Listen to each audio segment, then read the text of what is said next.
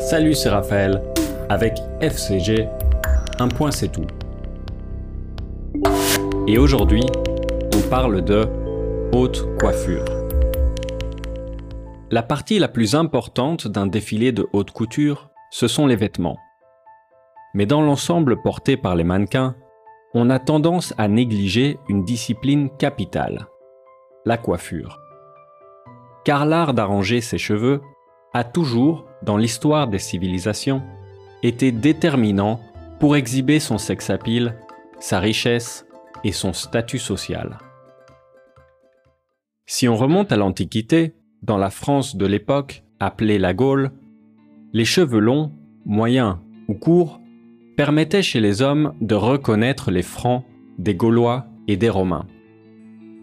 Cette distinction ethnique a progressivement basculé vers le social, et dans le haut Moyen Âge, plus on avait les cheveux longs, plus on était noble.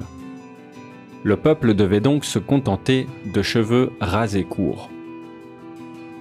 Pendant ce temps, au risque d'apparaître comme des prostituées, les femmes n'avaient pas d'autre choix que de porter un voile ou un beau chapeau comme un balzo, un hénin ou un escoffion. Pour les hommes du bas Moyen Âge, le sommet du chic, c'était la coupe au bol. Cette coiffure suivait la forme du haut des casques de guerre, ce qui explique pourquoi Jeanne d'Arc l'arborait aussi lors de ses batailles contre les Anglais. Les nobles qui l'ont brûlée sur le bûcher en 1431 seraient tristes d'apprendre qu'aujourd'hui, leur coiffure est retenue sous le nom de coupe à la Jeanne d'Arc. À partir de la Renaissance, grâce aux influences culturelles diverses de toute l'Europe, on voit apparaître plusieurs modes simultanées. Au XVIe siècle, les dames avaient le choix entre la mode espagnole, avec les cheveux remontés pour dégager la nuque et laisser place à la fraise, cette collerette qui met en valeur le visage, ou la mode blond vénitien, obtenue en décolorant ses cheveux avec un produit à base d'urine humaine, ou de chat, ou de cheval.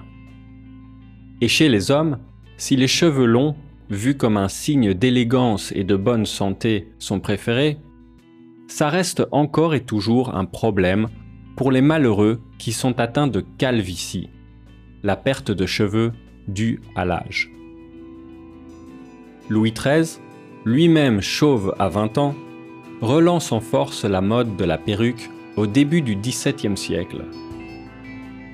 Et c'est au siècle suivant qu'on voit naître ce qui mérite le plus d'être appelé haute coiffure.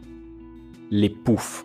Cette coiffe haute et ample inventée par M. Léonard, coiffeur personnel de la reine Marie-Antoinette.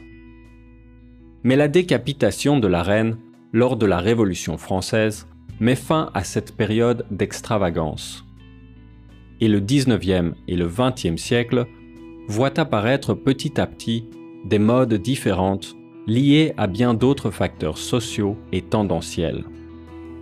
On retient par exemple la queue de cheval, le chignon, la frange, l'afro, la brosse ou la banane.